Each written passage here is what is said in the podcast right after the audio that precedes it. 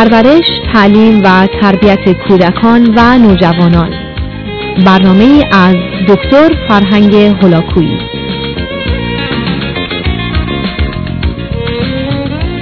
بینندگان عزیز و ارجمند و دوستان گرامی در بخش پیشین گفتگو درباره رشد مغز در دورانی که کودک در شکم مادر هست و کمی هم در آغاز زندگیش به آگاهیتون رسوندم. یکی از سوء تفاهمات و یا مطالبی که اینجا و اونجا گفته میشه این هست که مغز انسان فقط چند درصدش کار می‌کنه و برخی از اوقات صحبت از چهار درصد و ده درصد و درصدهایی از این قبیل گفته شده. واقعیت مسئله این است که مغز انسانی همیشه همه قسمتهاش کار می‌کنه. همونطور که اگر قسمتی از قلب من و شما کار نکنه مسئله و مشکل خواهیم داشت. بدون تردید اگر قسمتی از مغز من و شما کار نکنه من و شما از میان خواهیم رفت. بنابراین این تصور و توهم بدون تردید از نقطه آغاز شده ولی پایه و مایه علمی نداشته و نداره. اما نکته ای که اهمیت داره این است که مغز انسانی در حالی که فعالیت می‌کنه به دو گونه می‌تونه فعالیت کنه. فعالیت خوب درست مناسب مفید موثر و یا درست فعالیت غلط و بد و احتمالا بی حاصل درست مانند این است که شما از منزلتون بیرون تشریف بیارید و سوار اتومبیل بشید و دور خانه خودتون یا کوچه و خیابان خودتون بدون اینکه فایده بر اون مترتب باشه بچرخید. در حالی که دیگری سوار اتومبیل شده و به نقطه‌ای که هدف و مورد نظر او هست حرکت کرده. بنابراین در مورد اول در حالی که شما ممکنه دو یا پنج ساعت هم درگیر چنین فعالیتی بودید به نتیجه ای نرسیدید و فایده برای شما و دیگران نداشته در حالی که در مورد دوم شما به هدفهای خودتون نائل شدید. بنابراین مسئله درباره این نیست که مغز من و شما برخی از اوقات کم یا زیاد کار می‌کنه. مهم این است که به درستی من و شما ازش استفاده می‌کنیم. در کار روان درمانی و تراپی بارها من با نوجوانان و جوانانی روبرو شدم. که پدر و مادر اونها از بیکاری، تنبلی، بیعلاقگی اونها به درس و فعالیت های دیگه صحبت می‌کردند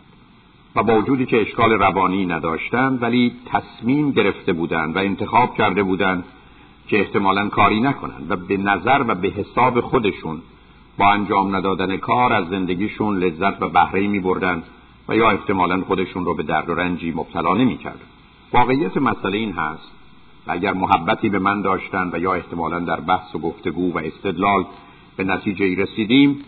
برای اونها این مطلب روشن شد و در عمل همون رو دیدند. که بدترین کار دنیا بیکاریه. بدترین رفتار و فعالیت انسان بی جهت و بی هدف بودن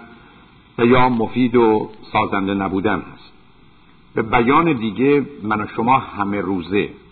همه نیرو و انرژیمون رو مصرف می‌کنیم. و اون زمان که در راه و مسیر درست نیست و در چارچوب رفتار مناسب و خوب قرار نداره درد بیشتری آسیب بیشتری رنج بیشتری از خود فعالیت بدن و ذهن می‌بریم. به بیان دیگر هیچ کسی از بیکاری از تنبلی از بیجهتی و بیهدفی به هیچ نوع لذت و رضایتی نمی‌رسه. استراحت و آرامش بعد از کار و فعالیت به خاطر دوباره سازی بدن و به وجود آوردن نیرو و انرژی تازه مفیده. اما بدون تردید من و شما از طریق انجام ندادن کاری به هیچ وجه به آرامشی به لذتی به رضایتی و به موفقیتی دست پیدا نمی کنیم. و تازه مطالعات علمی به ما نشون میدن که در تجزیه و تحلیل نهایی خوشبختی زمانی حس و احساس میشه و برای انسان به وجود میاد که من در حد اکثر توان فیزیکی و روانی خودم در مرزهای وجودی خودم حرکت می‌کنم. یعنی اون زمانی برای من این احساس خوب که کاملا متفاوت با لذت، شادی، رضایت یا هر فعالیت مطبوع و مطلوب دیگر هست دست میده که من در مرزهای وجودی خودم در حد اکثر توانایی فیزیکی و روانی خودم عمل می‌کنم. بنابراین نه تنها بدن انسان که مغز انسان همیشه کار می‌کنه. مهم این است که آیا کار مفید و سازنده انجام میده و یا چنین نخواهد بود. و بنابراین مهم این هست که من و شما به عنوان پدر و مادر و یا معلم و مربی این پیام رو به عزیزانمون برسانیم. که رضایت لذت شادی خوشی. موفقیت و خوشبختی اونها در کار اندازه در فعالیت مناسب و یا در دوران نوجوانی و جوانی و آغاز زندگی در محیط علمی و آموزشی هست. و بنابراین این تصور و توهم که ما می‌تونیم با توقف بدنمون و یا احتمالا زمیر و ذهن و مغزمون به نوعی از آرامش و رضایت برسیم مطلقا و به هیچ وجه با هیچ واقعیت علمی و یا مطالعی سازگاری نداره. ولی به هر حال نکته که در اینجا اهمیت داره این است که مغز کودک انسانی تا حدود پنج سالگی هر دو طرف اون کاملا هماهنگ و با هم در همه زمینه ها درگیر هستند. و حالا که آهسته آهسته از یک طرف قسمت هایی از مغز فعالیت های بیشتری رو در سمت راست و یا چپ انتخاب می کنند و یا اصولا کارها در چارچوب نوعی تقسیم کار در مغز قرار می‌گیره که به نظر می‌رسه در برخی از افراد سمت چپ و در گروه دیگری سمت راست فعالتره و مقصود از فعالیتی نیست که کار نمی‌کنه بلکه درگیر بیشتر با حوادث درون و بیرون خواهد کودک انسانی تا پنج سالگی از هر دو طرف استفاده می‌کنه. نکته جالب این است که بعد از پنج سالگی بیشتر مردان وقتی که چپ مغز و یا راست مغز هستند قسمت های اصلی و اساسی زندگی رو برای ارزیابی قضاوت تصمیم گیری و تصمیم به جهت رفتار و اعمال به سمت راست یا چپ منتقل می‌کنن در حالی که خانم ها در شرایطی که از یک طرف مغز مانند مردان بهره می‌گیرند سمت دیگر رو هم همچنان فعال نگه میدارن اما این ماجرا نه تنها در بزرگسالی که به نظر می‌رسه از حدود هفت هفتگی دگرگونی در پسر و دختر در شکم مادر پیدا میشه و از حدود چهار ماهگی اثرات خودش رو نشون میده. به این معنا که در پایان دوره ای که من و شما رویان یا موجود هفت یا هشت هفته ای در شکم مادر داریم هورمون مردانه تستوسترون ترشح پیدا می‌کنه و یا ترشح می‌کنه. این هورمون که برای رشد همه جانبه زن و یا دختر مفیده به نظر می‌رسه که آسیبی به سیستم عصبی و یا سلسله اعصاب و مغز پسر بچه در شکم مادر وارد می‌کنه. و در حقیقت نوعی آسیب از همونجا آغاز میشه و کار رشد رو و کار دگرگونی های مناسب و هماهنگ رو با اشکال و اختلال همراه می‌کنه. تا اونجایی که دختر بچه از چهار ماهگی به بعد تفاوت‌های آشکاری رو در شکم مادر نسبت به پسر بچه در جهت فعالیت‌های مغز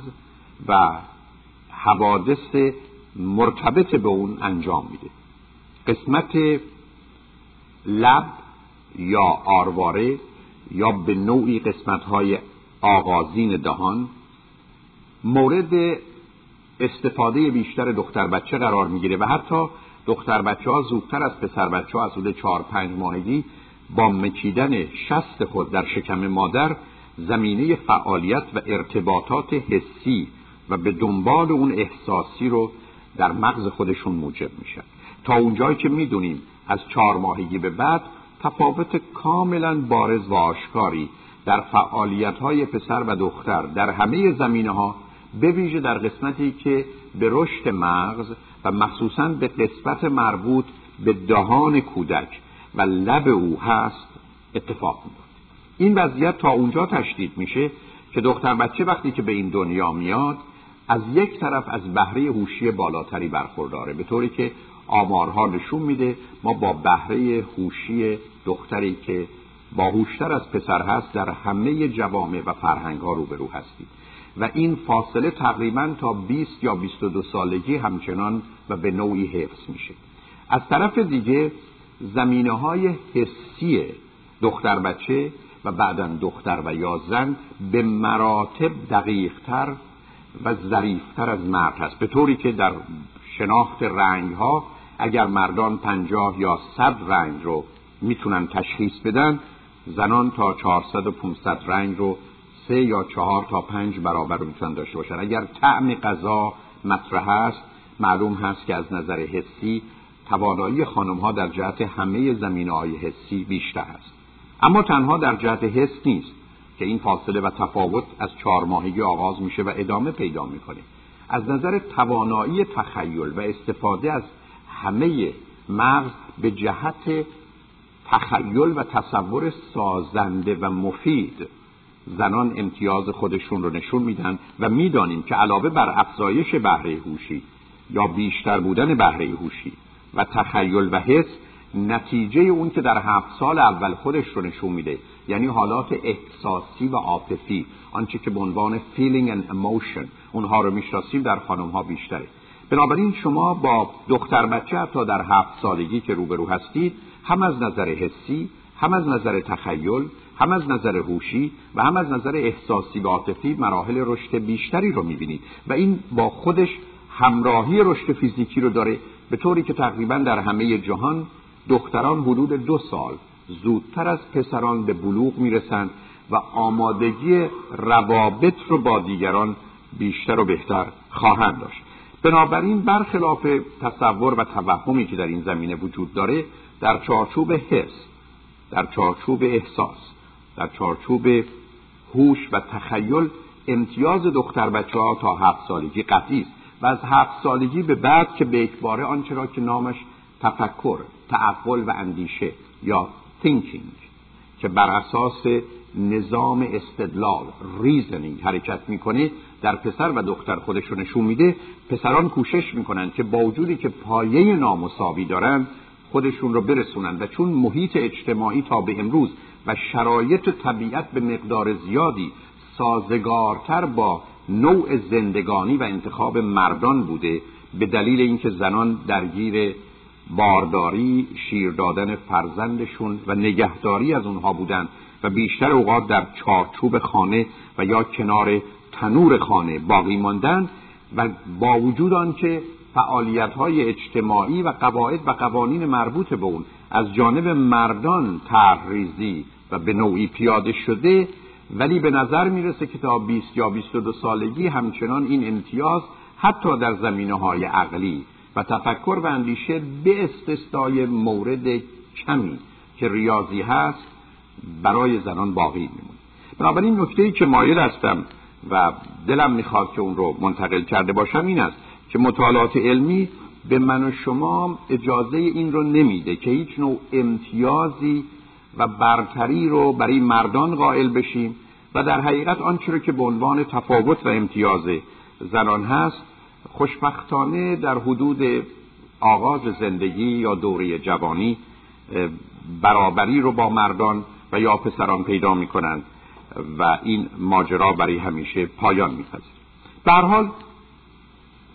توانایی دختر در جهت هوش موجب توانایی او از نظر روانی و کلامی میشه به طوری که بر اساس آمار هم همچنان می‌دانیم که در امریکا مردان حدود دوازده هزار کلمه در روز و زنان بیش از بیست و پنج هزار کلمه سخن میگن. و بنابراین بیان حس و تخیل و احساس و عاطفه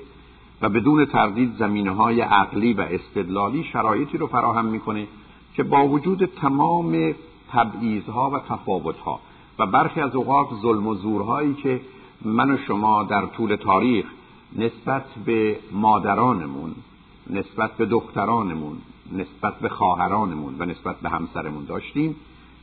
با وجود همه این تبعیضها و تفاوتها خوشبختانه آسیبی آنچنان باقی نمونده و طبیعت در مسیر جبران تا اونجا پیش آمده که امروز می‌تونیم زن و مرد به عنوان برابر به عنوان موجودی که حق آزادی و همه حقوق برابر انسانی رو داره و در همه زمینه های حسی تخیل هوش احساس عاطفه و تعقل شبیه و مانند همه زندگی کنیم و امید این است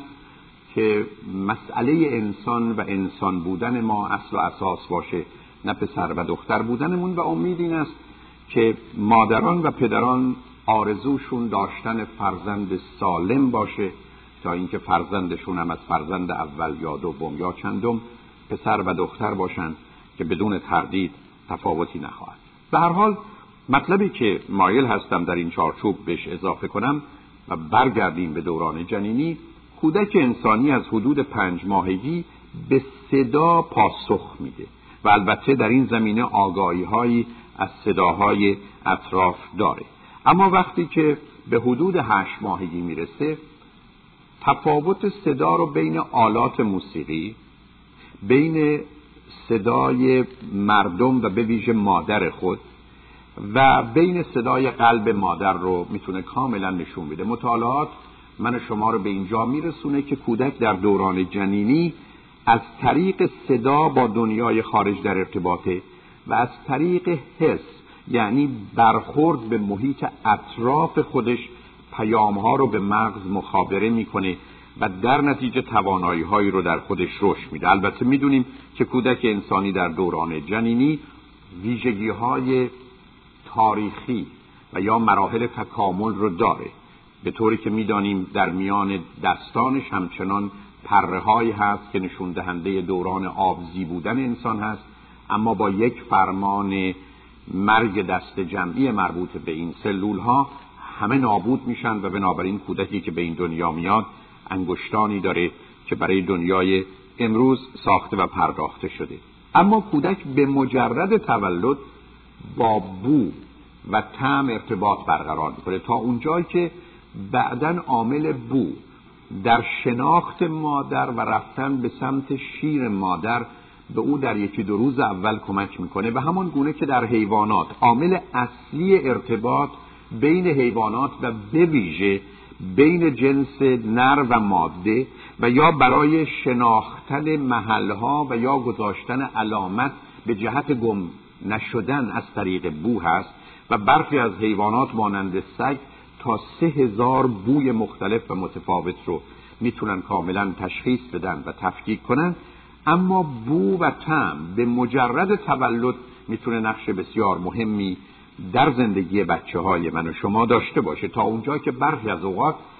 غذایی که مادر می‌خوره و به نوعی که پخته میشه نقش اصلی و اساسی در خوش یا بد آمدن نوزاد از شیر مادر داره که بعدا بهش اشاره خواهم کرد. به حال هدف این است که از نظر حس و لمس کودک انسانی از دوران جنینی می‌تونه ارتباطات ویژه خودش رو برقرار کنه از نظر صدا در شکم مادر با محیط اطراف خودش ارتباط لازم رو برقرار می‌کنه و از نظر آنچه که به عنوان طعم و بو هست به مجرد تولد می‌تونه اطلاعات لازم رو به مغز مخابره کنه. تنها نکته ای که کودک انسانی همچنان درش ضعیف میمونه و تا هفت هشت نه سالگی هم ممکنه هماهنگی و هارمونی لازم رو نداشته باشه چشم هست. در حالی که در دوران جنینی برخی از اوقات چشم خودش رو باز و بسته می‌کنه اما کودک تقریبا نیمه خواب زندگی می‌کنه در شکم مادر و وقتی که به این دنیا میاد چشم خودش رو باز می‌کنه. و می‌دونیم که تصاویر اولیه رو که از مادر می‌گیره حدود 9 تا 12 اینچ فاصله رو یا محیط اطرافش رو می‌بینه و بعدا به حدود 15 اینچ می‌رسه و تقریبا تا شش ماهگی صورت عزیزان و اطرافیان یا مادر یا پدرش رو بگونه ای که در بزرگ سالیست نمی‌بینه و در حدود شش ماهگی است که آنچه را که من و شما به عنوان بزرگ سال می‌بینیم کودک انسانی هم در محیط اطراف خودش مشاهده می‌کنه. اما همچنان هماهنگی و هارمونی بین چشم و بقیه اعضای بدن نیست و تعجب آور نیست اگر کودک چند ماهی در وقت گرفتن شیعی که شما اون رو در مقابلش قرار می‌دید دستش رو به این طرف و اون طرف می‌بره و باز تعجب آور نخواهد بود اگر بچه پنج شش ساله ای هنوز بین ب و ت و گذاشتن نقطه بالا و پایین یا کج و راست همچنان اشکال داره زیرا گزارش ها به صورت درست خودش به مغز مخابره نمیشن. و این قسمت اصلی و اساسی وجود انسان که بیش از همه با دیگران ارتباط برقرار می‌کنه متاسفانه مراحل رشد آهسته ای رو داره و گرفتاری های ویژه‌ای رو برای خودش می‌تونه به وجود بیاره. به هر حال آنچه که مهم هست این است که من و شما می‌دونیم که کودک انسانی با ضعیفترین عضو بدن خودش که چشمش هست بعدا بیشترین کشفیات و اختراعات رو انجام میده و توجه ویژه به مراحل رشد چشم او که امیدوارم در آینده بشه بهش اشاره کرد اهمیت داره. این سخن رو نمیشه به پایان برد مگر اینکه من و شما گفتگویی درباره تأثیر حالات و ویژگی های روانی مادر از نظر فیزیکی و روانی به طور کلی بر روی جنین داشته باشیم. کودک انسانی وقتی که در شکم مادر هست تحت تاثیر حالات فیزیکی مادر